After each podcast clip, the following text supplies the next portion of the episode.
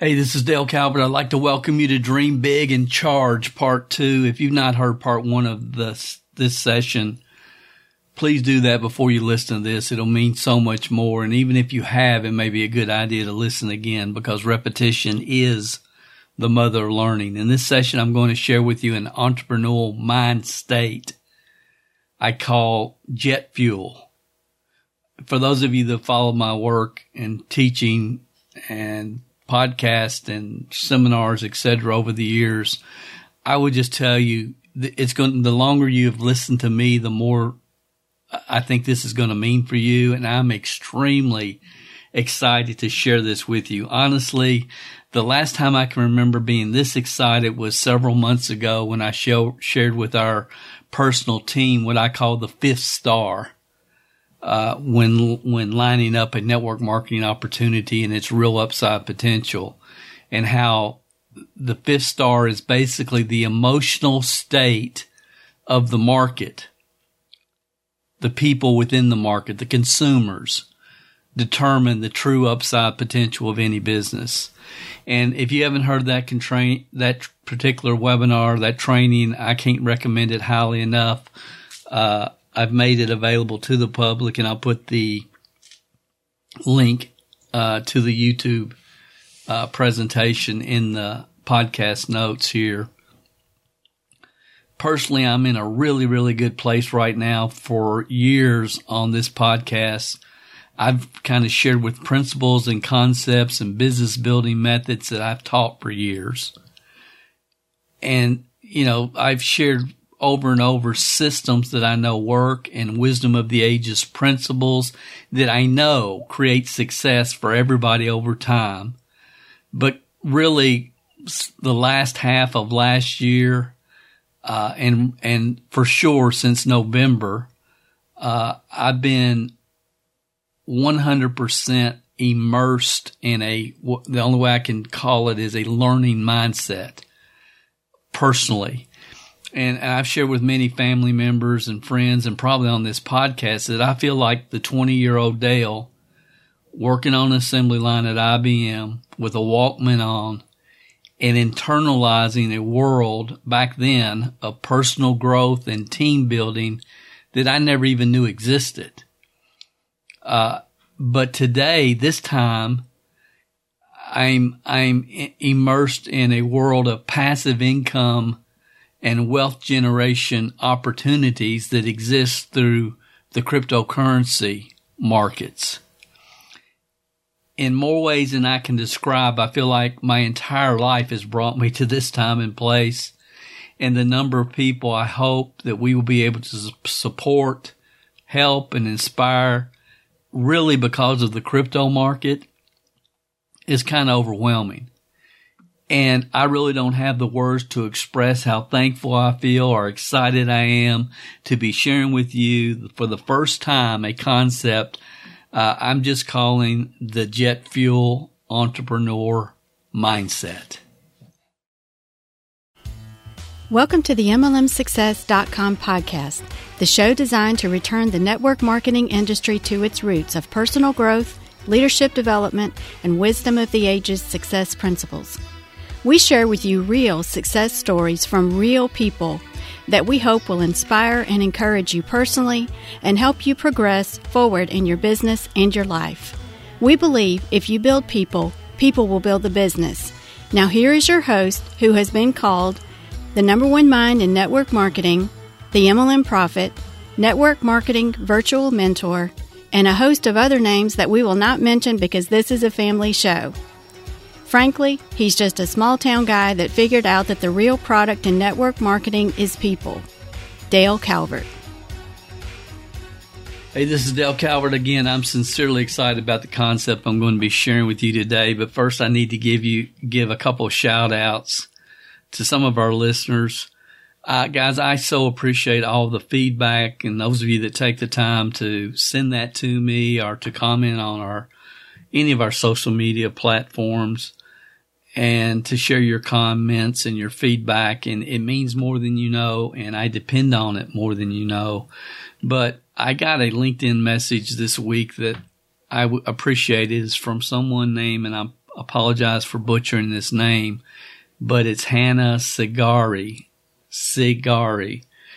And she's a founder with a company called Qyral, Q Y R A L, uh, helping others to age well, live well, and do good. She's from Palto Alto, Palto Alto, California. And she just said, Hey, I'm Hannah, founder of Qyral. I'm a huge fan. I listen to all your podcasts, every single one of your DVDs.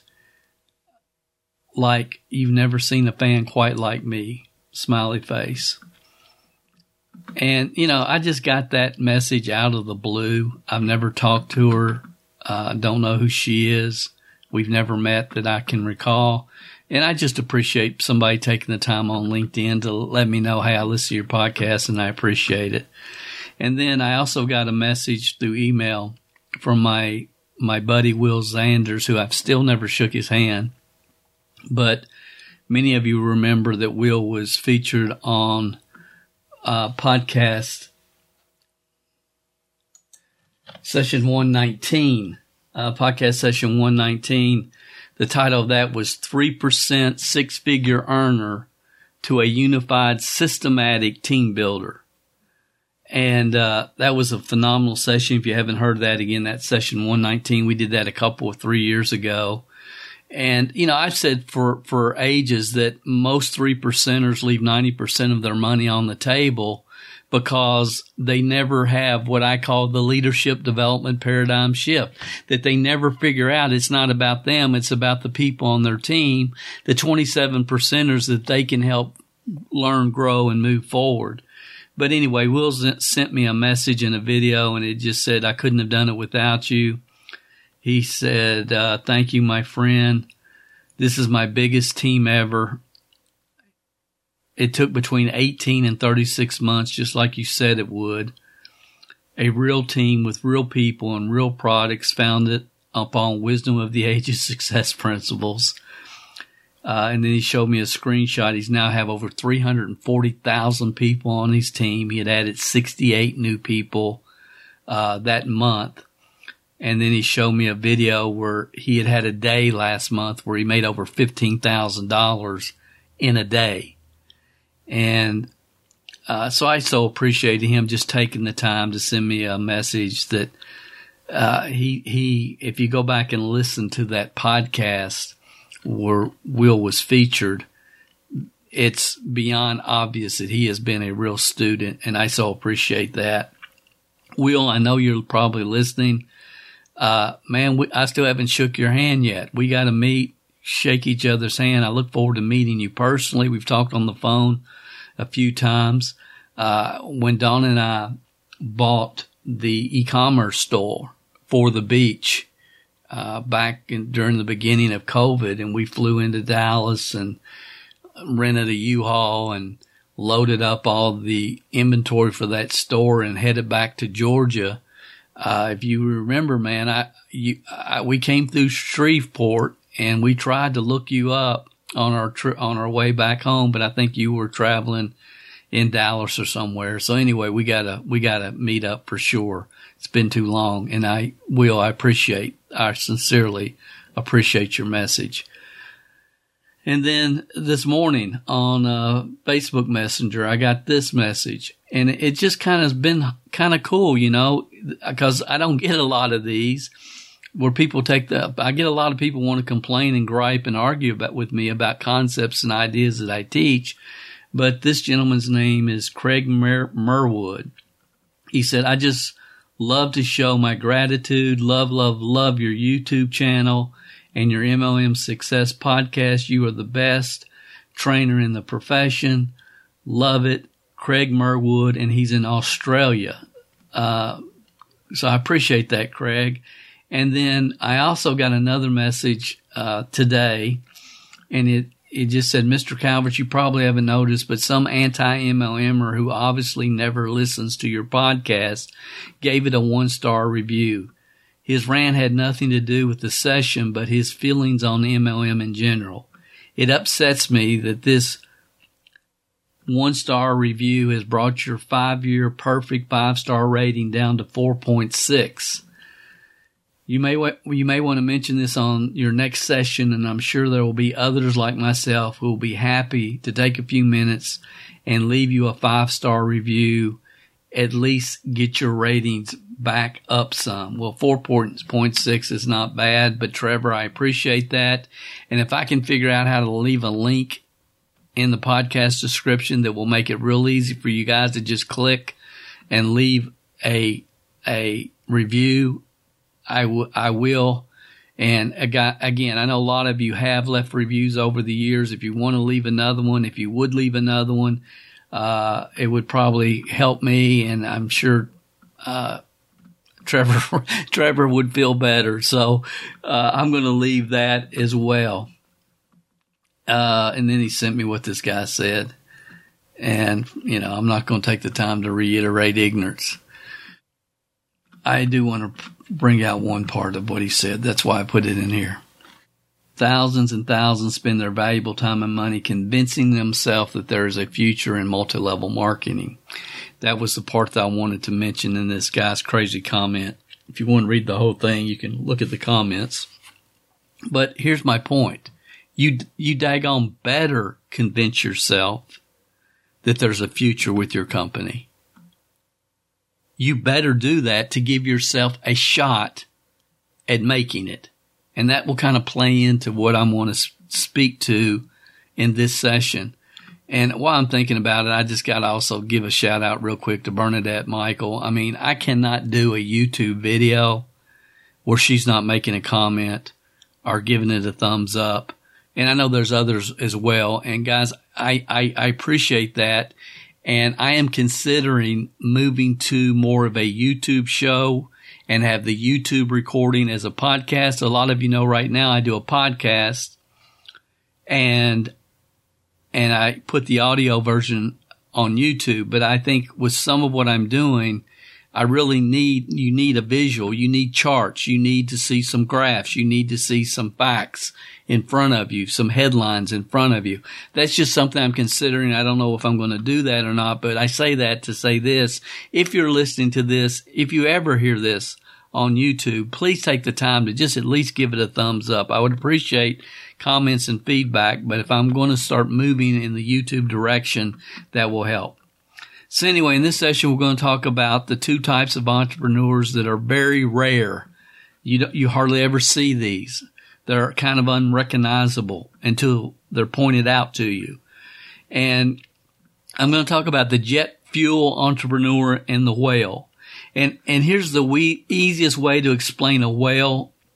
I mean, in the crypto world, whales are a common term. Whales are the big fish in the crypto world, whales can affect various crypto protocols. And if they're big enough, like Elon Musk, for example, uh, they can influence the entire crypto market. I mean, when Elon Musk mentioned something about Dogecoin, that kind of put that coin over the edge. And I could give you other examples. I'm not going to.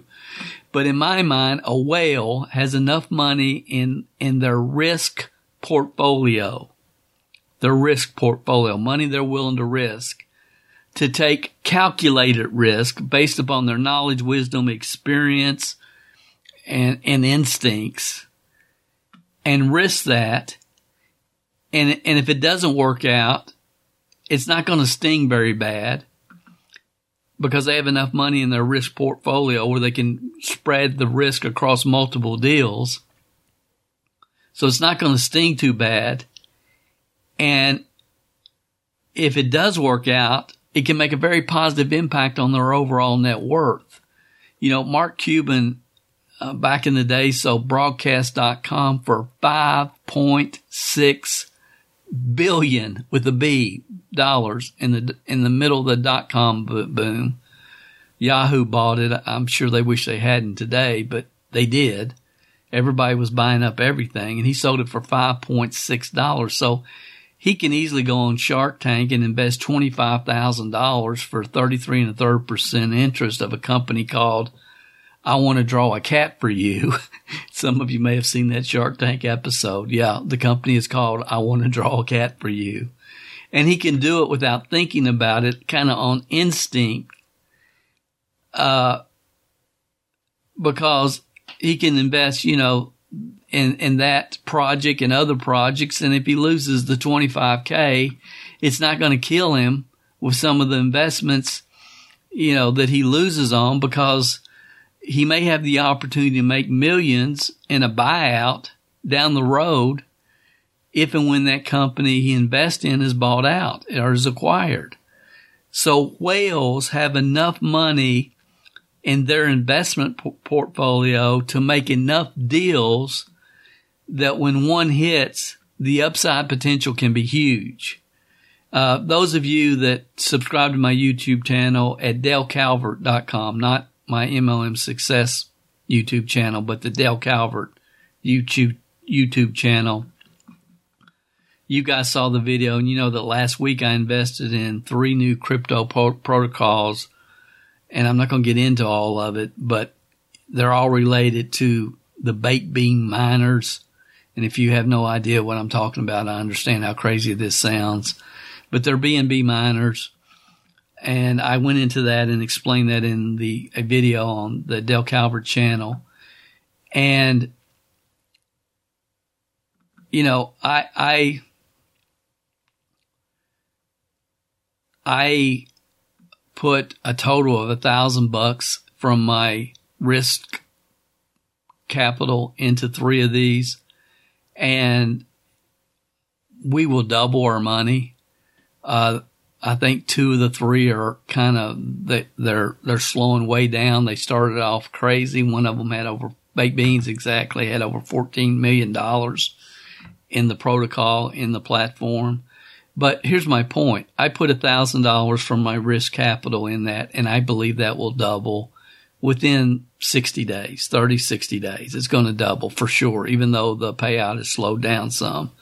So it will double. And I had a thousand dollars because I'm only working with a $25, $25,000 uh, portfolio right now.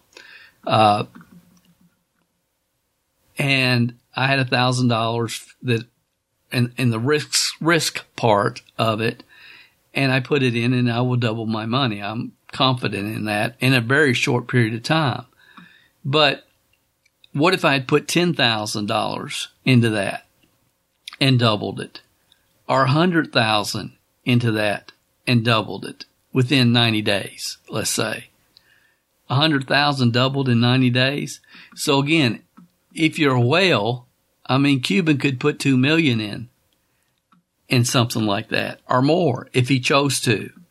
So I just say that so you kind of get an idea of my definition of a whale. And ultimately, the goal and whatever your world is and whatever your definition is, the goal would probably be to become a whale, not a millionaire. You got to get past becoming a millionaire and become a whale. Uh, and I've probably shared with you guys that my my goal over the next five years is to increase my net worth by ten million dollars within the crypto market. That's my goal in the next five years, and that's kind of a lofty goal considering the fact that many experts feel that the crypto market right now has fallen into a bear market. Uh, many people think and isolate like the first week in November last year as the start of the bear market. Many people have many different opinions, but a lot of people, there's a kind of consensus around the first week in November last year which was about the exact time that I made the decision to spend all of my personal education time learning everything I could about the crypto market. It was in November last year. So, you know, whatever. I made the decision, uh, and then the bear market starts. But hopefully it's not going to last much longer and we don't move into a few years of what is commonly called the crypto winter where everything, every coin is just kind of trading down or sideways. But regardless, the goal is set 10 million over five years. I understand that over the course of many years there'll be bear markets and bull markets and I, I get it. I don't worry about it. I just, I also believe that digital currency is the future of finance, period. End of story. There's just too much about it that makes way too much sense for this not to happen. And I started, as I mentioned earlier this year, with a strict budget of $25,000 allocated to crypto projects. Because I know myself and I, I have gambler instincts as it relates to business. As, as I've probably said on this podcast, I've never, I've never, uh, I've, I've never put money on a roulette wheel or, or any other Vegas game. I've been to Vegas dozens of times. I've never done, any, I'm not a gambler. Okay. I was when I was a teenager and I got, kind of got hooked on the trots and I was sitting in a box at the trots every night in Lexington, Kentucky at the horse races because my uncle had a box there and I could go and go free and I got into that world and I know that I don't ever want to go into that world again because I have this gambler mentality and I do. Uh, but I, I, I appreciate having it in business. But I understand my instinct, so I put a strict budget on myself, 25k. I can only invest profits. I cannot add more funds. Uh, my risk diversion level is so low that I had to set up these parameters in my own mind before I started down this crypto journey because I knew I was going to lose some and I was going to win some and that I was really more my first year in an education mode and I just needed some money to figure out how to get the money onboarded into different projects. And Jesse talks about the fact that he, he made the not so smart decision to start trading on margin, which basically is borrowed money in order to try to reach his goal towards the end of his one year to one million dollar goal. And he said he made the decision and then the day after he made that that decision to to trade on margin the whole crypto market tanked. I will never under any circumstances trade on margin. So i understand those kind of risks so when i set up my rules before i entered the market i have very specific goals i believe done right uh, winning some, losing some, but, but doing your research, looking behind the curtain, making the best decisions you can with the information that you have at the time. I believe that it is possible for this year to take the $25,000 uh, investment portfolio and turn it into a $100,000 investment portfolio to increase it 4x. During that time, I'm hoping to have some 10x winners and I'll have some losers and I'll have some that will go to zero and I may have some that do even better than 10x, but I believe I can go from 25 to 100. And then the next year the goal would be 4x. So 4x 100,000 would go to 400,000. The next year 4x. So if the 400k would go to 1.2 million. The fourth year the 1.2 to 4.8 and then by the fifth year, that 4.8, if it just doubled, not 4x, but if it doubled, I'd almost be at my $10 million goal. And if I 4xed it, it would be at over a little bit over, it would be 19.2 million. So that's the way my mind works. That's the way I look at it. And and that's been my approach. And you can do the same approach. You could start with a 500 or a 5,000 or a 50,000 or a $500,000 portfolio and do the same thing. For me, it's just a game. It's a challenge. It's a market that is open for, uh, for me to explore and, and, and learn as much as I can and will keep my mind I, I, eh, occupied for the rest of my life. I mean, if, if I had a, a million dollars in risk capital that I could trade in and out of, eh, I, you know, I was a whale. That would be a whale in Dale's terms, but I could, you know, trade in and out of in the crypto market. Again, by my definition, that would be a whale. I understand in the real crypto world, $1 million is considered chump change. But for me and my journey, I would consider myself a whale But first I have to figure out how to move from a mature entrepreneur to a jet fuel entrepreneur. And for that to happen, I can't wait on anything or anybody. I just have to go. I have to go, go, go. I have to go every day. I have to go every day with passion every single day.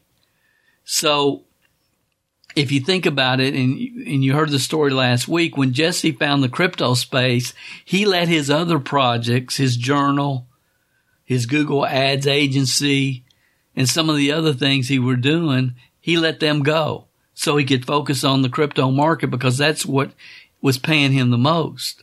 And, and some of the best advice I ever gotten was from the late great Glenn Turner of Koscot Dare to Be Great. And we were having dinner one night in Orlando, Florida.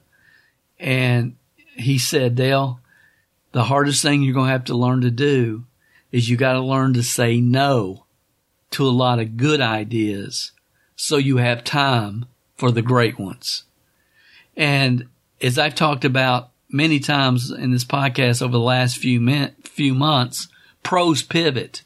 Pros pivot. Some of you are listening to me right now and, and that advice that Glenn Turner gave me is the best advice you could ever hear if you're ready for it. You have to say no to a lot of good ideas so you have time for the great ones. So when you hear Jesse's story, he persisted until he found himself trying multiple businesses.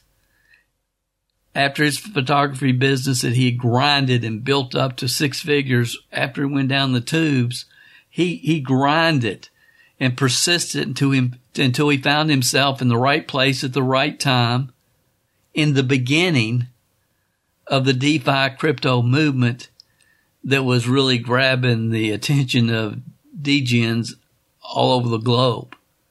His first crypto investment was in Stoic, and Stoic is a crypto trading bot. And, you know, he invested in Stoic, uh, put money in Stoic in the middle of a bull market when quite frankly, any trading bot probably would have made, made you profit, honestly when everything's going up, the all the trading bots look good. But he put his first money into that, and then he took those profits and he invested into several node projects. And this is when nodes were the newest, hottest crypto trend. And he rode the node wave, the node wave of 2021, uh, putting money and reinvesting money and building up money and programs like Strong Block, which I am in, uh, Olympus DAO, which Mark Cuban's got millions of dollars in Olympus DAO, uh, Cosmos staking. He put money in DeFi Kingdoms, Rome DAO, Thor Nodes, Time Wonderland, and many other projects pulling the trigger real early and getting in extremely early on many of these projects. And during this time, he was also investing in quote unquote, I'm saying this in air quotes, but it's true, but safe crypto investments. He has videos out there where he, when he found Anchor Protocol and yield nodes that we have talked about uh, in previous podcasts. And just for the record, uh, and of course, I'm not a financial investor, a uh, financial advisor. This is not financial advice and all the other disclaimers you might need to hear. But just for the record, you know, I, I believe that Anchor Protocol and you know Anchor Protocol and yield nodes are two of the best investments still in the market today and will be for a long, long time. And, you know, they're considered safe in the crypto world. And you know, we've written a couple of articles about those over at cmgcrypto.com. Uh, I've also talked about both of those in a podcast in the past. And I'll just, if I can remember, I'll leave articles or, or links to those articles in the, in the notes on YouTube. But anyway, during this time, Jesse was also mining with the plug and play Planet Watch miner, uh, which like many miners, it's, it's not what it once was I mean, the coin price of Planet Watch was something I was very interested in, but they were sold out of their largest miner, the one that's set outside on your porch. But I was really into Planet Watch. It, it looked phenomenal uh, in the beginning, but that coin has lost 90% of its overall price the last few months. It's gone from a high of 45 cents uh, to less than a nickel at the time of this recording. So there's no doubt about it. Jesse Eckel and many others rode the crypto node wave. And it's not really over. I don't think it may be, uh, but I don't think it is. But, you know, much like the ML run, MLM run of the mid 90s, crypto nodes will never be what they once were. Okay, that type of run only happens once. And they will never be what they once were. There'll be other different spin-offs and other projects that will evolve in this market. But the crypto node run will never be what it once was, just like the network marketing run of the mid 90s will never again be what, what it once was. But I, my feeling is that crypto nodes will probably always be here. And that's a topic for another time and another place. You know, as, as it relates to network marketing, I think network marketing will always be here, but it's never going to experience the run that many of us had in the 90s. As a, as a group, there may be individuals like myself that has those runs because I understand what the five stars are all about and most people don't. Most, and, and I understand the need, what it means and why you need to pivot and most network marketers don't. So back to Jesse, he also got into several auto staking compounding projects like, uh, he was in Auto Cake and Coj and very early in Titano. And with Titano, he turned this auto staking, auto compounding project. He turned a $3,500 investment into $244,000. 3,500 into 244,000, you know, in, in a few months. And Titano was one of the first auto staking and auto compounding protocols introduced in the crypto space. Uh, today he's totally out of that. Uh, and the auto staking and auto compounding project that Jesse is in today. Uh, in fact, he's heavily involved. He's an advisor to the company is a company called Sphere Finance, which I am also invested in. Uh, and there's been drama around that, uh, that we don't need to get into, but I am involved in that. And there's an article about that as well in CMG Crypto at cmgcrypto.com. But my point is he was part- participating in several different projects, many different projects. Uh, he turned a $760 stake because he's involved in several different crypto staking projects as well. And he turned a $760 stake in Terra Luna into $130,000 in a few months. So when we really sit back and we really uh, analyze Jesse's story and what's behind the curtain, is he was a very money motivated, but he's a very value focused human being. But he was focused on the money, taking care of his five kids. And he did everything. He grinded. And when he ran up on the crypto world, he got there at a good time and place in history. He's smart. He's educated. He looked behind the curtain and he made a lot of decisions quickly, the best ones he could at the time with the information he had. He became beyond self-educated, going through multiple audio books and investment newsletters constantly. He took massive action. And, and, please hear me, ladies and gentlemen. He didn't take action. He didn't pit, he didn't put his big toe in the water to try to learn how to swim. He took massive daily action, massive daily action. And I, I heard him talk on a podcast, and this was after he was like, went over the hundred thousand dollar mark. And he said, what were the secrets to me, you know, getting my business launched in the crypto world? And he said, I was highly motivated. I was reading and listening. He was actually listening to multiple books a month all business books, which you guys heard last week, I, I was actively searching for opportunities in the crypto space, actively, daily searching for opportunities. Uh, I was reinvesting my profits. I tried a lot of things and some of them didn't work and I accepted failure as part of the journey. Man, that's good advice. That's good advice. And see, jealous people, thumb suckers, who during this time tried one or two protocols and they lost, they'll all start yelling. I know, and I've seen it. Oh, Jesse just got lucky.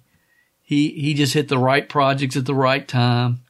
Jesse was just a pump and dumper. He was just go on YouTube and talk about these projects and buy them. And then after everybody started buying, he would dump out and jump out of them. And I tell you guys, I've, I've watched this guy for too long. I've listened too much. I've looked too far behind the curtain and I 100% disagree. I believe most mature entrepreneurs who have traveled the journey would agree with me and have really paid attention to this guy. Jesse Eckel hey, this guy's just getting started. He's just getting started. I mean, as many of you know, at one point on my journey, I retired from building teams for over 15 years. I moved into a consulting, training, speaking role for many different network marketing companies. Uh, at the time, my reality had far surpassed my expectations.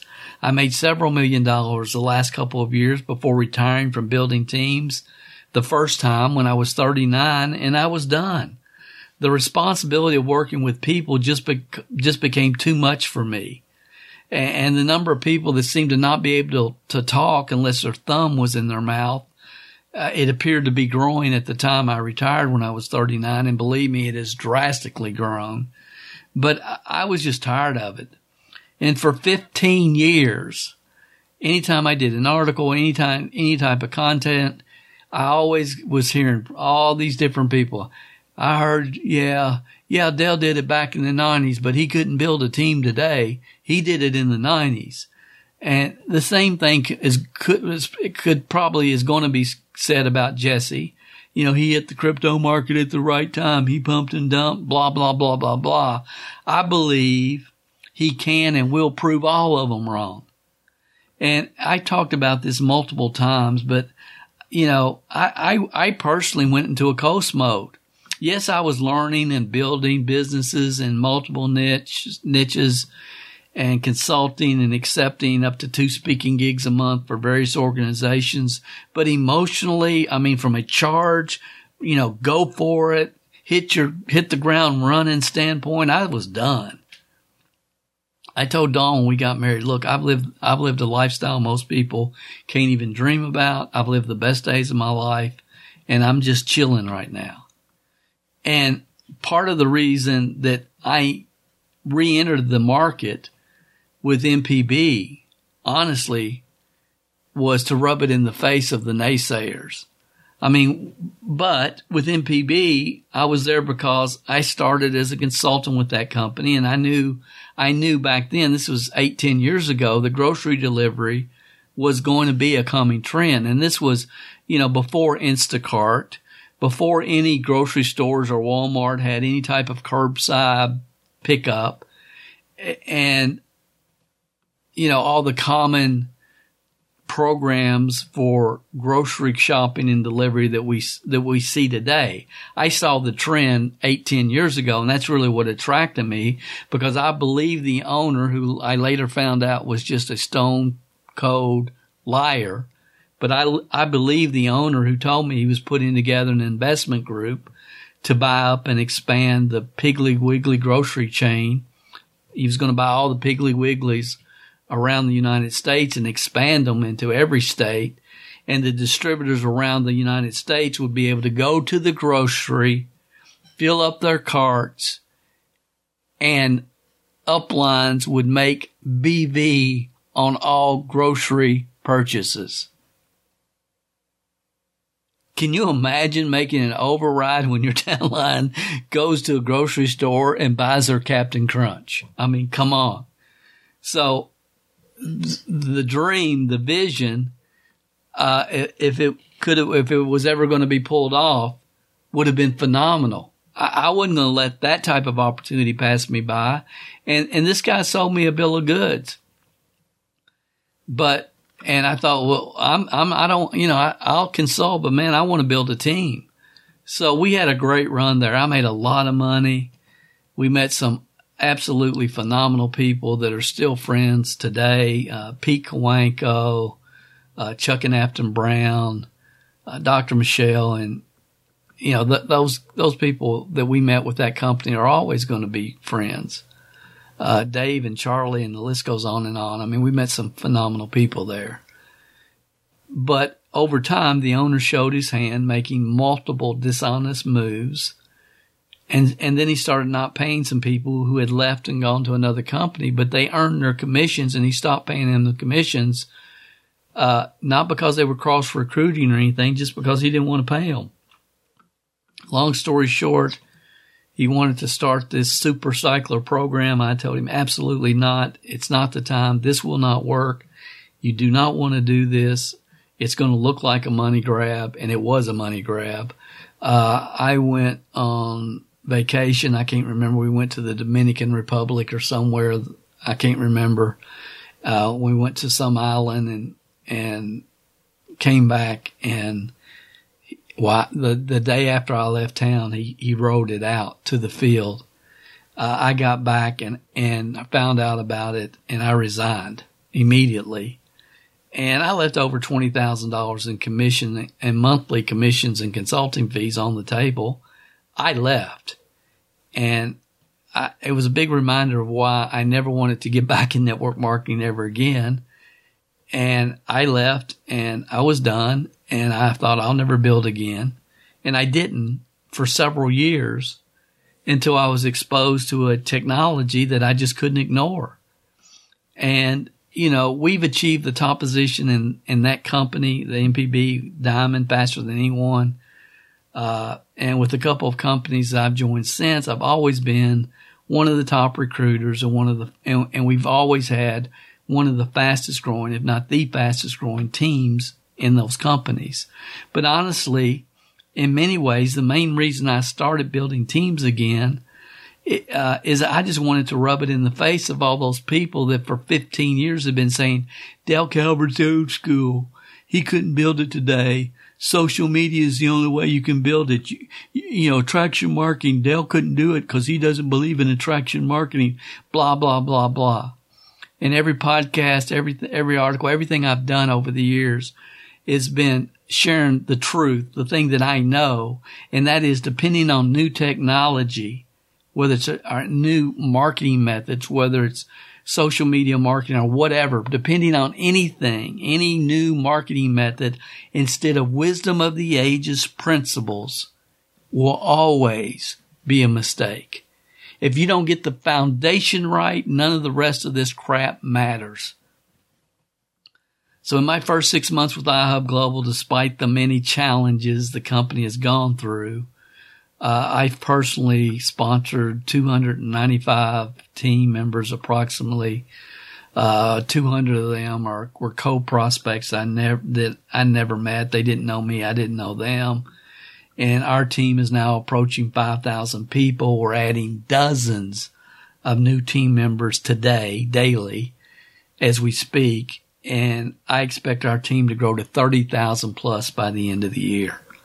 So to all of those that ran their mouth for years saying Dale couldn't build a team today, at this point, uh, I would just say that you're an attraction marketing idiot.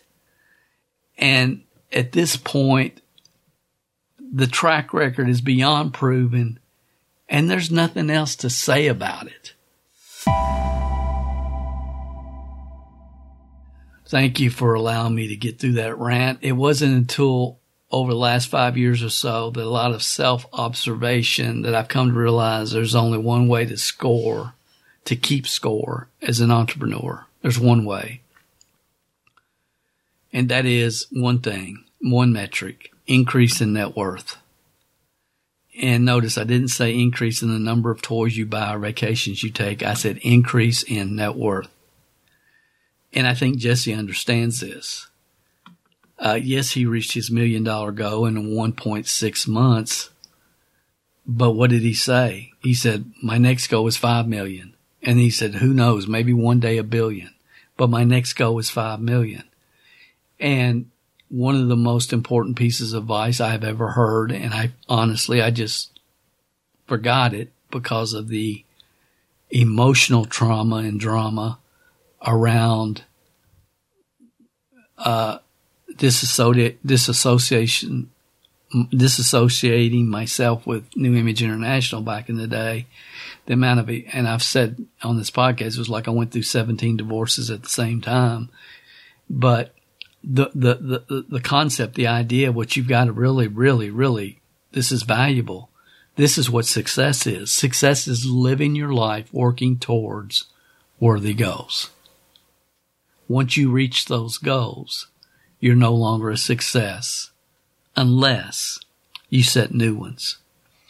And I lost that advice.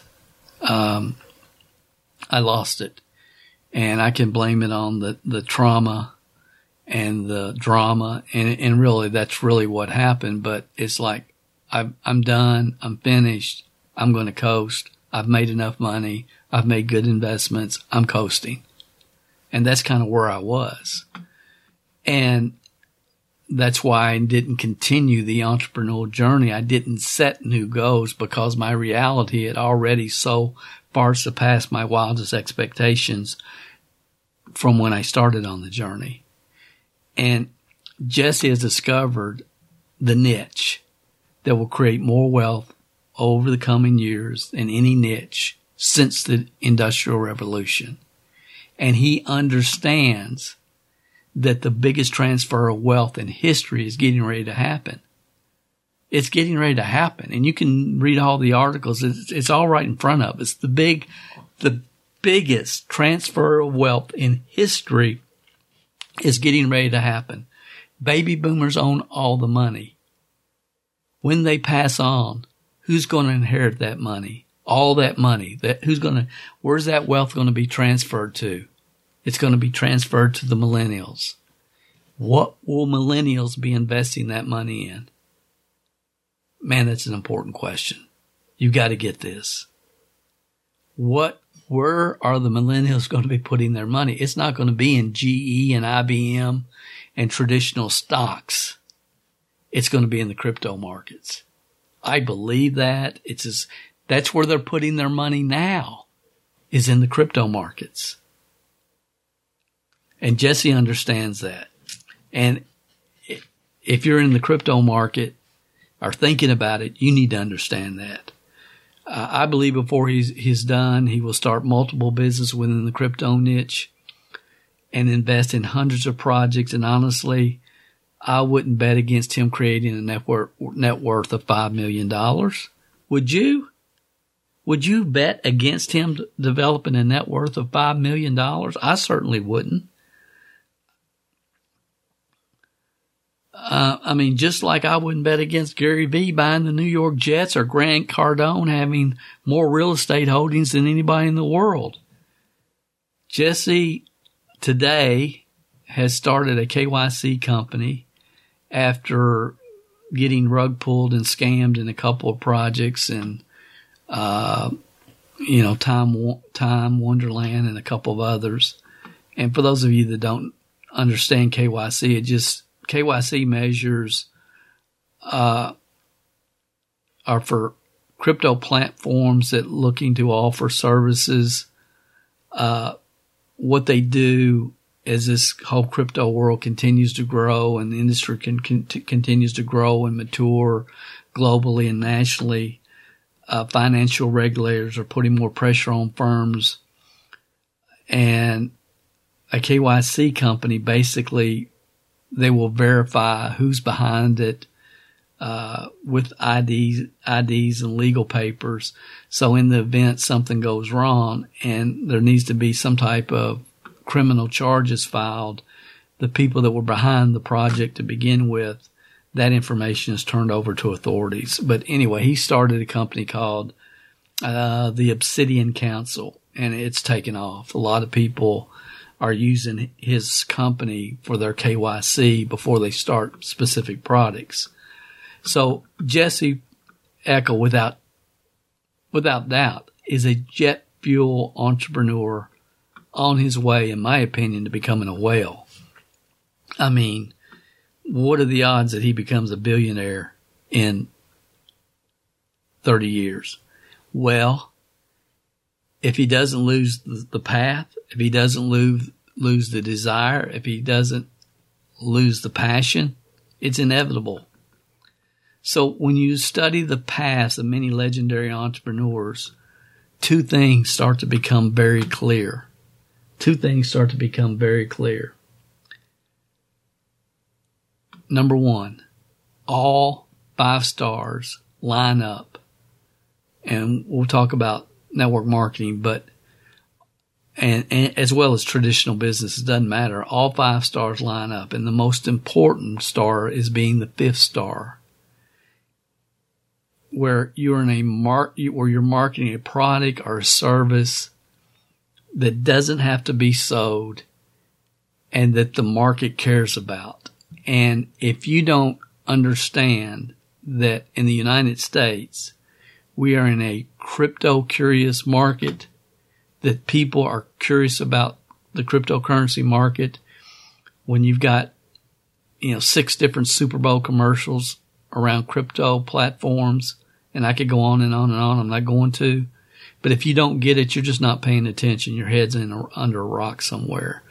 What do you think people are have mo- the most interest in right now? The crypto market, are the newest, greatest face glob, are the newest high level nutritional product from Jupiter, or whatever else you want to throw in the mix. And, and, and you, you got to understand that. You know, Success Magazine said, if people want what you're selling, you'll get rich. In network marketing, you, the, you got to get with the company where, that, where the five stars are lining up. You know, the right company at the right time in history, the right corporate leadership team. You don't want to get involved with the, with the Piggly Wiggly buyout dude that I was involved with. Uh, the right product or service that people want, proven, sequential, and in network marketing, this is overlooked. Uh, you want to be with a team that has proven sequential mindset and leadership development training, as well as proven marketing methods to get the message in the marketplace. And then the fifth star, and the most important, is the emotional state of the market ultimately is going to determine your upside potential. And that's why, you know, being in a crypto curious market, it's just like fishing in a barrel. And for every business niche, I'm sure that the stars are different, but I am also just as sure that the fifth star is congruent in every niche. So that's number one concept. Number two, and this is, this is, this is what people need to really kind of try to wrap their minds around.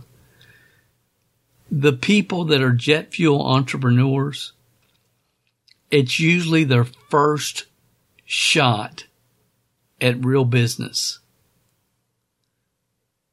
It's their first rodeo. And they just happen to land somewhere where the stars have lined up. Their first one. It's their first one. And this only happens and can only happen once because by the time you're involved in five or six businesses, you should learn from all of them. And after five or six, if you're aware and you adjust, then you should be very close to becoming what I would call a mature entrepreneur. And by definition, a mature entrepreneur cannot have the naivety or the confidence that comes with having a huge audacious go like Jesse did.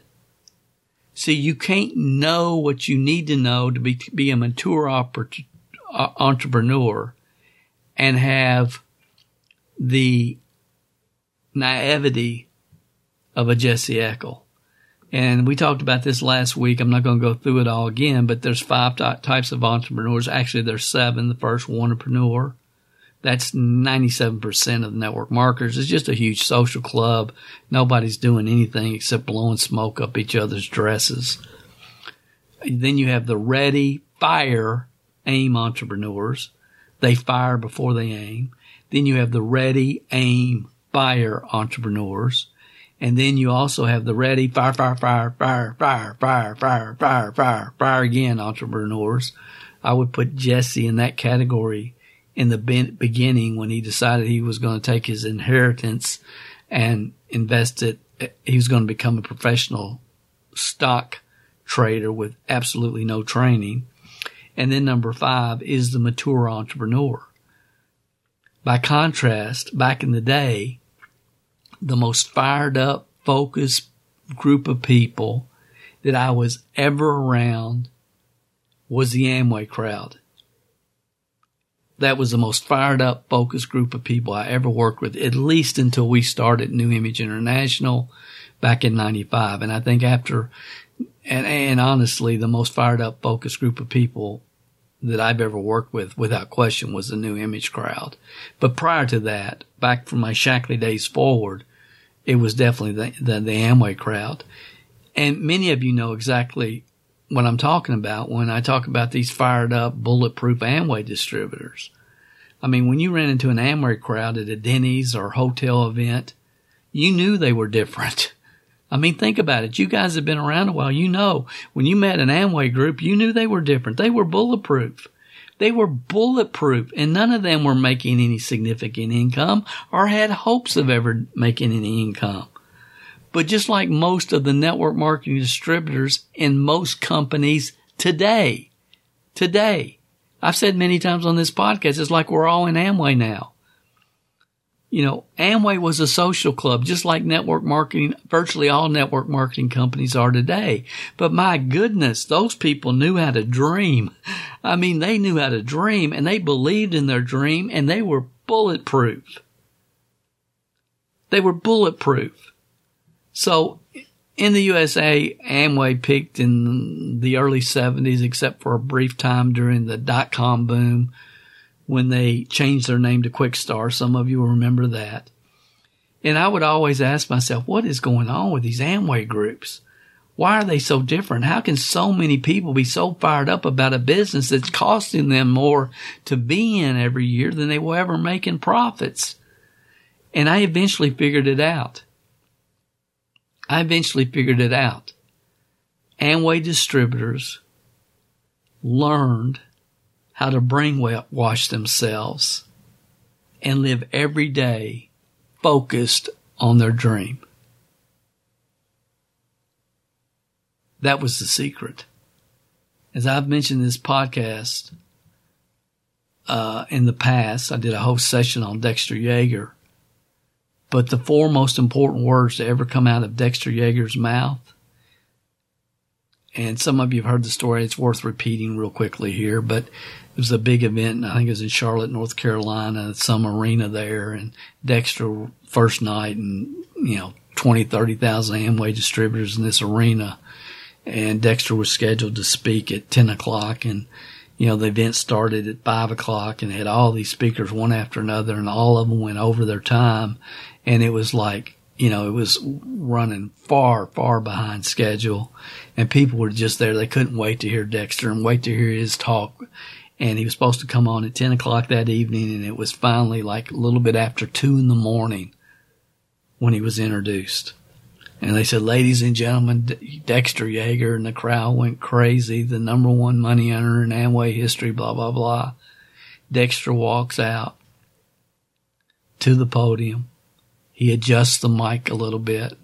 He looks at the crowd and he points at them and he says, the facts don't count. And he turned around and left the, left the stage. The facts don't count. Again, Amway distributors learned how to brainwash themselves every day and and focus on their dream. No organization in history of entrepreneurship has been better at helping people dream than Amway because most people stop dreaming about the age of, you know, in their early twenties when the real world smacks them in the face. They, they lose their ability to dream. And Amway brought back childhood, childlike dreams to people. They did. Say what you want about Amway. They brought back the ability for people to learn how to dream. And, and that simple fact, the genius the ability to help people learn to dream big, that's when the magic happens. Now, my question for you is what if that philosophy of dreaming big and that culture could be created around an opportunity where the timing was perfect and the five stars had lined up? What if that was possible to have that type of dream big, will not be denied, bulletproof mentality that you walk around with every day and combine that? What if it could be? It can't be, but what if it could be combined with a opportunity, a real opportunity with real upside potential in front of a real trend where the five stars have lined up? What if you could combine those two things? What if you could? Here's the rub. This is the challenge. The people that understand and look for the stars and look behind the curtain are mature entrepreneurs, not naive newbies. Did you hear what I just said? That's real important. The people that have, that know to look behind the curtain and to, to look for the stars are mature entrepreneurs. They're not naive newbies. And here lies the challenge because most naive newbies in network marketing, they will join Amway or Melaleuca or USANA or any MLM business. It's already peaked. It's already, they've already had their run. They'll join them or they might decide that they're going to start you know, publishing books on Kindle, even though that, that ship has sailed. Or maybe they're going to start building Shopify stores and doing drop ship. And some people decided to do that this week. This week they decided to make that even though that ship has sailed. So people are getting involved in untimely businesses daily based upon a lot of times fake gurus telling them what they want to hear but anyway, they're getting involved in these type of businesses daily based upon emotions. They're making emotional decisions. And then they end up, if they hang out in that business model, whether it's Melaleuca or their Shopify store, they spend the rest of their try, time trying to justify those decisions instead of just saying, you know what? I was wrong. Or, hey, I made a mistake. Or the market has changed and it's time for me to pivot. Jesse started quickly and pivoted quickly. He fell forward quickly, which is real important on all real entrepreneurs' journey. Very few naive newbies find themselves in a company at a time and place where the five stars have lined up these stories are almost non-existent in today's MLM world. It's almost non-existent because the number of opportunities that offer real five star potential is so few and far between. So very few people are going to end up in network marketing period and especially with the company where the five stars have lined up. Does that make sense? So back in the day, you could go to any, into any MLM company and hear the story after story after story of people with no experience. They joined the company. They replaced their full-time income within three to five years. Some were making over a hundred thousand dollars a year and on their well to, on their way to creating true financial independence. But ladies and gentlemen, those days are gone. Those stories are over. They're, they're, those stories are over companies and those with leadership titles talk about, well, you know, the FTC doesn't want us to talk about income. And that's true, but you know what? In the mid 90s, the FTC didn't want you to talk about income either. Okay. And, and again, I'm not debating this. I agree. The FTC doesn't want you to talk about income and it's not a good idea. But the reason, the real reason that companies keep preaching this, the real reason is they don't want their new distributors to know, the new people that are joining them to, to realize, hey, there's no income to talk about. I mean, I don't care what company you're with. Show me one person in your entire company right now, whatever company you're with, who's never been in network marketing, never built a team. They started and within three years, they were able to make a hundred thousand plus income. Tell me one. Doesn't exist. It's people moving from deal to deal to deal to deal to deal, following the leader, following the leader. The leader's making bridge money deals with company owners, and it's a friggin' social club. It's not a business. Um, you know, I hope you guys can hear what I'm trying to communicate. I hope you can hear what I'm trying to communicate.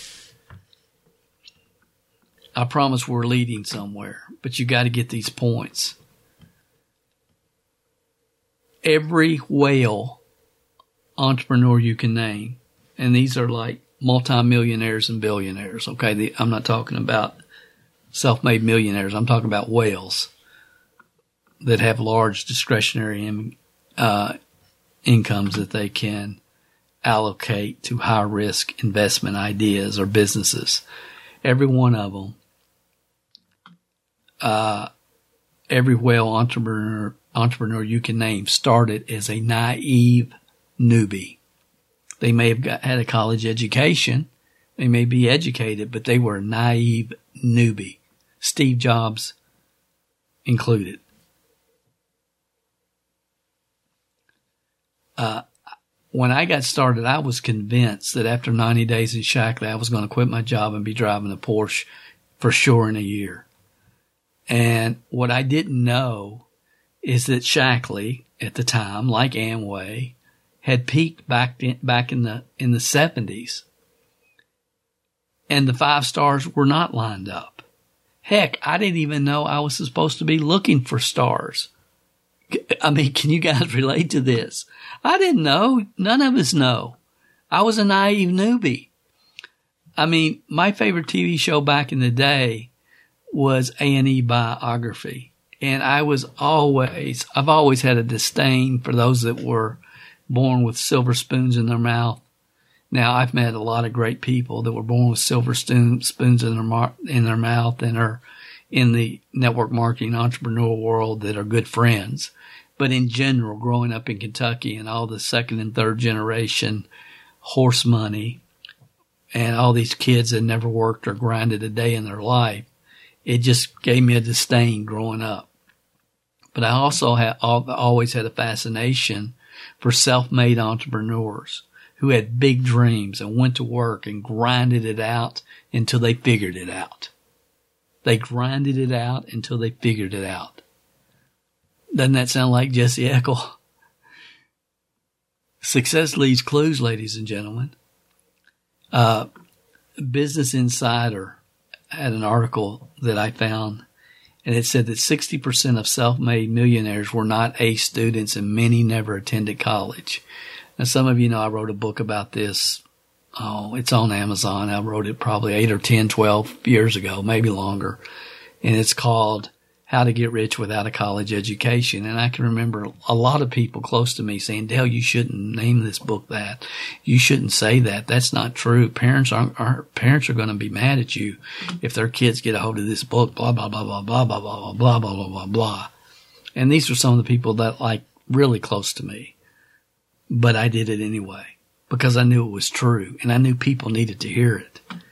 But anyway, in this article, it says, I'm just going to read you some parts of it.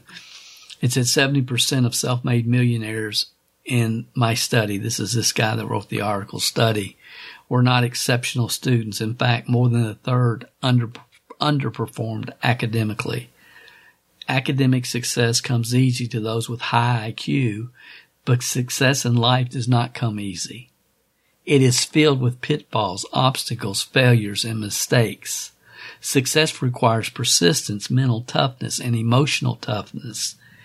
And overwhelming, overcoming these pitfalls is not easy. The pursuit of success pushes you to the edge emotionally and physically. You must grow a thick skin and become accustomed to struggling if you hope to succeed. What book does that sound like, guys? Those of you that are in CMG Book Club, you know. That sounds like rhinoceros, rhinoceros success, right? You gotta have thick skin. The article continues. High achievers choose to keep learning. They choose to, okay? They don't have to. They choose to keep learning. And in many cases, they start learning for the first time after their formal education is completed. Those who struggle academically may be, may be more accustomed to dealing with struggle and making it a daily habit to overcome the pitfalls of struggle. Consequently, they can develop more of an immunity to the fear of failure and the fear of making mistakes. This is important because success is built upon a mountain of failure and mistakes. That's how you build success on a mountain of failure and, and, and, and mistakes. What's interesting about self-made millionaires in my study is despite the fact that they did not have high IQs, they nonetheless grew their intelligence significantly over their lifetime. They never stopped trying and they never stopped learning until about 10 years ago. The, no- the notion of being able to increase your IQ would have seemed impossible, but things have changed. Science has discovered that it is possible.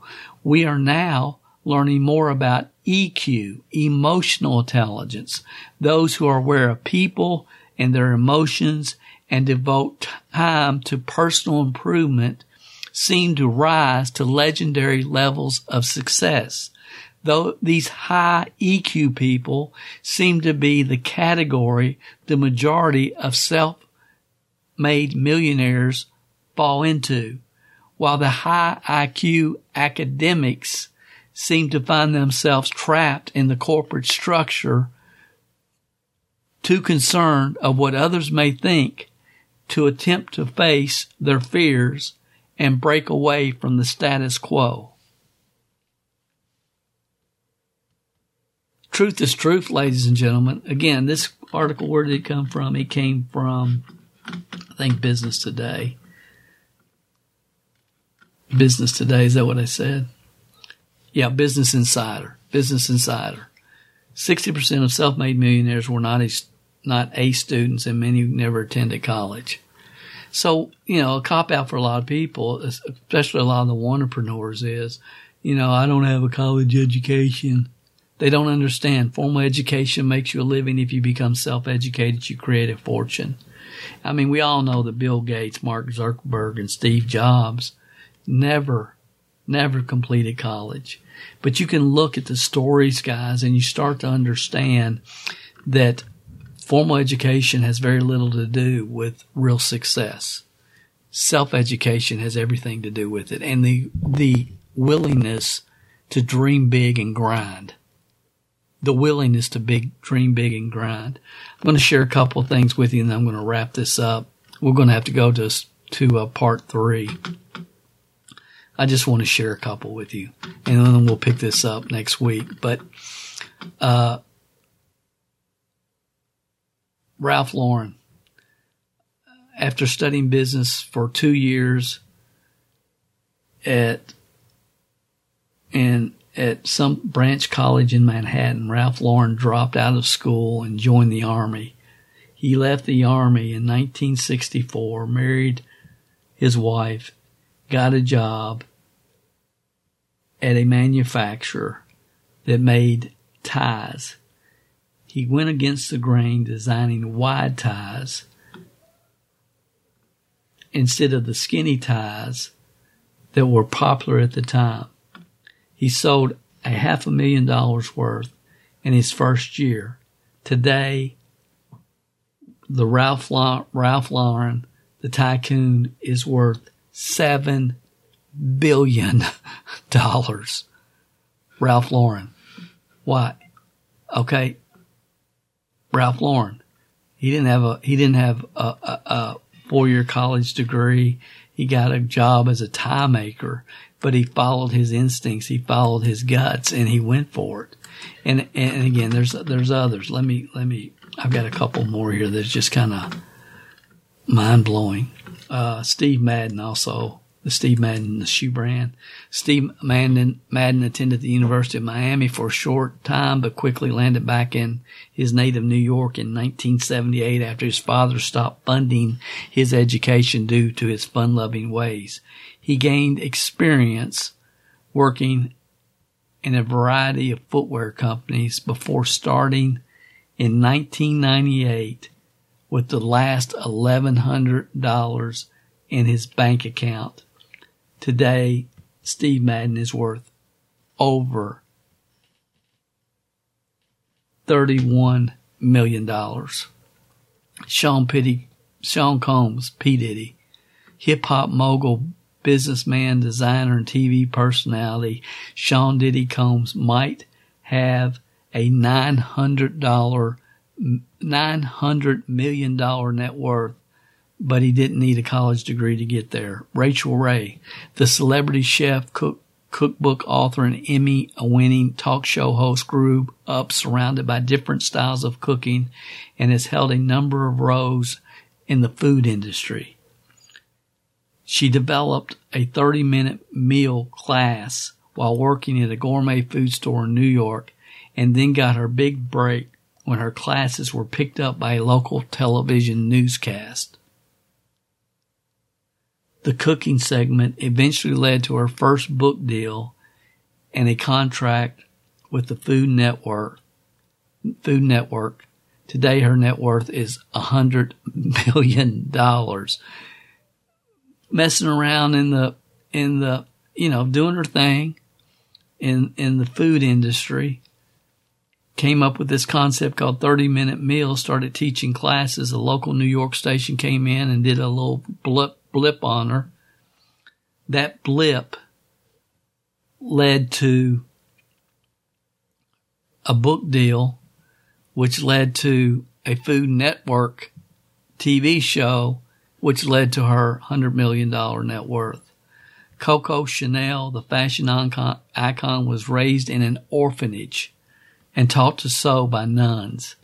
In 1910, she opened a hat store in Paris and the rest is here history. At the time of her death in 1971, Coco Chanel had a net worth of over 88 million. Simon Cowell. Simon Cowell dropped out of college at 17 after being kicked out of a number of institutions for bad behavior. Simon Cowell, American Idol. Yeah, that one. He worked his way up the ladder in the music industry to become a producer and AR professional, eventually founding the now defunct Fanfare Records. Simon today has a net worth of over $600 million. Richard Branson. Richard Branson dropped out of school at 16 to start a youth culture magazine. Today, Richard Branson and all his companies has created for Mr. Branson a $56 billion net worth. Ted Turner. Many of you know Ted Turner, the Turner Network. Uh, Ted actually started with Glenn Turner and Dare to Be Great, the network marketing company. That's where he got his training. That's where he got his personal development training. Uh, that's how Ted Turner started. And then he went on to develop a chain of restaurants centered around buffalo meat and of course Turner Broadcasting. And today Ted Turner is worth 2.2 billion dollars. What's my point to this point, ladies and gentlemen? I think you have to understand, we all have to understand that a lot of this is about timing. It's a, it's about the right place, right time. Uh, what if the, the TV station hadn't decided to pick up to do a news clip on Rachael Ray. Okay, but all, what if Jesse hadn't got involved in the front end of the node wave that happened in 2021? But see, if you persist and you continually put one foot in front of the other and you consistently take action and you're expecting big things to happen, then you will eventually always find yourself in the right place at the right time. So timing is very critical. But even if you're in the right place at the right time in the, in the team building and network marketing profession, if you don't have the other four stars, then your, your upside potential is limited. But the main thing that I want you to really think about, and that is the rub. The rub. See, the rub is you can only be a naive newbie once. You can only be a naive newbie once. And the question I want you to think about it what what was the magic? What created the magic of Amway helping people brainwash themselves to the point of being bulletproof, big, big, big time dreamers. I can remember so many stories you know, guy that I worked with at IBM, and he was talking about how the the the limo driver was picking up his wife, and they were going, and he had this whole vision, this whole dream in his mind. And I thought, man, that is phenomenal. It's the same concept that we teach in programming your mind for success in that course called My Perfect Day. My Perfect Day, which originally came from when I read The Magic of Thinking Big the first time. And see, I think if you're a serious entrepreneur and you have a serious upside opportunity in front of you, you better be thinking about your perfect day every day. But what was the magic of Amway? How could they do that? How could they create a, a huge organization of people that were spending more money than they were making, but were bulletproof, big time dreamers? Because normally that only happens one time in your life. One time in your life. I'm going to share one more story with you and then we're going to call this session a wrap. And I love Shark Tank. It's probably my, my, I go to sleep a lot of nights watching whatever I missed or whatever I recorded on Shark Tank. But I think about Daymond John and, and, and again, all the Shark Tank people. But, you know, Daymond John, John was born in Brooklyn, New York. Uh, he grew up in Queens. He attended a Catholic school for seven, eight years. And it, when he was 10, his parents got divorced and he started working. I mean, from the time he was 10 years old, he was out there working. He was selling something or handing out flyers and so on and so forth. And when he was a senior, they allowed him to work full time job and attend high school uh, going back and forth on a weekly basis, but he was able to create credits. And he said this time is when the entrepreneurial spirit was kind of really ingrained in him back in those high school days. And after high school, he was waiting tables at Red Lobster. That was his job. And when he was 16, uh, his mom had remarried and he got a lot of good direction from his stepfather, business direction. And he ended up starting FUBU, the clothing line. And he started out of his mother's house in Queens, New York. Uh, he had the idea to create a clothing company for young urban men. And his mother taught him how to sew. And she supported him by allowing her house to be taken over as his office, his manufacturing facility and every, and everything out of his mom's home. And as I was, you know, doing the research on this, I think about when I was 14, I started my first business, which was a direct mail business out of my parents' home. And they allowed me to do the same thing, keep my shelves, do my inventory. It was called Calvert's Secondhand Magic, by the way. People have asked me that. I bought and sold secondhand magic tricks. As many of you know, I was a magician in my high school days, and I ran ads in the Magic Publications and people sent away from my list once a month what I had available. It's all direct mail. But anyway, um, so Daymond started and he started with these wool, wool ski type hats. Uh, and their tops actually tied off and they were very popular in urban communities at the time. And he said, you know, he would sell them for twenty dollars, and he would he would sell as many as he could. Then he would go home and and create ninety hats, and then he would go out on the streets, and he sold as many hats as he could. He said he would stand on the corner of Jamaica Avenue and you know there was days when he was making eight hundred dollars a day, uh, and this whole phenomena started, and then he started to really get into the market.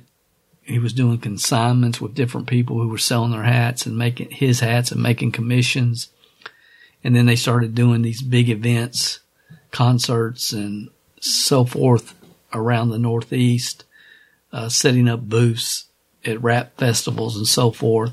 And, uh, and the whole time he's got a full time job at Red Lobster, but he's working on FUBU, uh, this FUBU business in between his Red Lobster shifts. And once you really started to realize, hey, I've got something, the timing is perfect. People are, are attracted to this.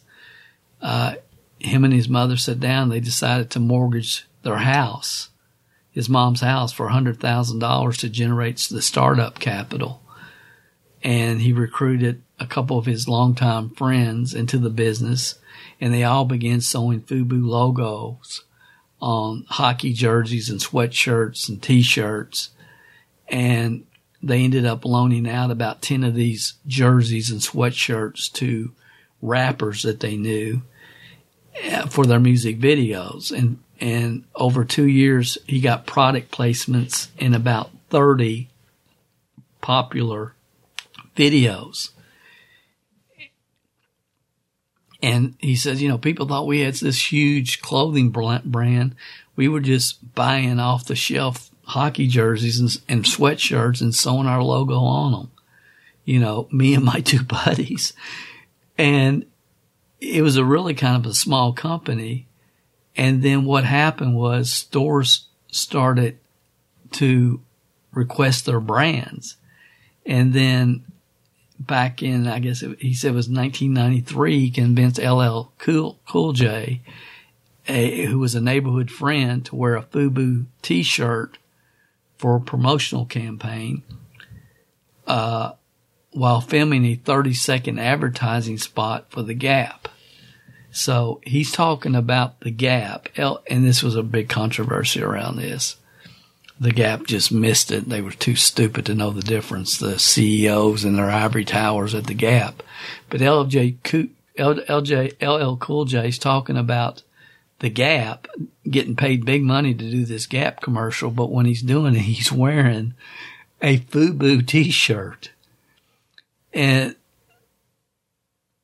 and it was just controversy, but man, it, it put the company in motion and then in 1994, uh, he ended up getting a $300,000 in orders from Macy's, uh, at a Las Vegas trade show. And his mom had to take out another mortgage on her house in order to fulfill the orders because he had been turned down by 27 different banks for a loan. And the mother, his mom used the last of their money to take out a big advertisement in the New York Times. And as a result of the FUBU ad, he ended up making a deal with Samsung Textiles, which allowed them to complete the orders. And FUBU has earned over $6 billion in global sales today. Okay, that is a great example of a naive newbie hitting jet fuel out of the gate, business one. A red lobster waiter with an idea who hit the, who hit a market about the time rap videos were really getting popular on TV. He got the name in front of the marketplace. He created this demand for his product and created a six, what was it, six billion, six billion or six million, six billion dollar business in global sales. I want you to think about what we've talked about. I haven't got to the main point, but I've given you some things to think about. Because here's the, here's the question I really want you to think about. Have you ever operated on jet fuel? And some of you that have been involved in network marketing, I know, I've seen it. You come back from an event, usually, and your ignorance on fire for a few hours, a few days, sometimes a few weeks, sometimes a few months. But my point is, for a period of time, you get up every day determined to win that day. You're focused about your, you're bulletproof. You're like an Amway distributor with this huge, my perfect day, picking me up in the limousine, blah, blah, blah in your mind and you believe it and you're going for it. Most of you have had that experience at some point on your entrepreneurial journey jet fuel. Jet fuel only happens once, normally. Once. And it, and it happens like it happened for Daymond John. Jet fuel. Jet fuel, man. Jet fuel. He had something's working and he's grinding at it as hard as he can go every single day, sewing and selling but it's jet fuel. It's a, it's a mental state. And if you've ever experienced what I'm talking about, even for a short period of time, the real question, if you want to achieve your full upside potential, it's real simple. If you want to achieve your full upside potential, you have to find the right opportunity at the right time in history where the five stars have lined up and you got to work it daily with a jet fuel mentality. Many of you listen to me. I know because I know who you are. You know who I am. You found the right opportunity at the right time, but you don't have the jet fuel. I don't have the jet fuel. I'm getting it. I'm getting it. So the question I hope you'll think about this week is where does the jet fuel come from? Where does the jet, where does your jet fuel come from? And if you don't know, you need to figure it out. The hint where does the Amway jet fuel come from? Where did that come from? This is Dale Calvert. Thanks for listening. We'll talk to you next week on another session of the MLM Success Podcast. Remember, guys, the, the teaching is in the words, but the learning is in the silence. What does that mean? It's your thoughts your thoughts on what we've shared on this session. Don't let it go in one ear and out the other. Really think about how where, where's where's my fuel? How am I going to get my jet fuel? Think about that this week. Leave me a comment or a review, whatever they call it, in the comment section. I'll try to find that link and put it below in the description and on the YouTube channel. Leave that for me and I will be back with you next week. Thanks, guys. If you haven't gone over to iTunes yet and rated and left this podcast a review, what are you waiting for? At Calvert Marketing Group, we want to spend our time on the projects that we know are providing the most value for our clients and customers. You leaving us a review and feedback on iTunes is something that helps us more than you realize. And more importantly, it helps others like you find us. So if you've not taken the time to rate this podcast, please go over to iTunes and do that for us now. It will only take a couple of minutes out of your busy schedule. Work harder on yourself than you do on your business, and we will be back next week with another inspiring success story, wisdom of the ages training, or answers to your questions.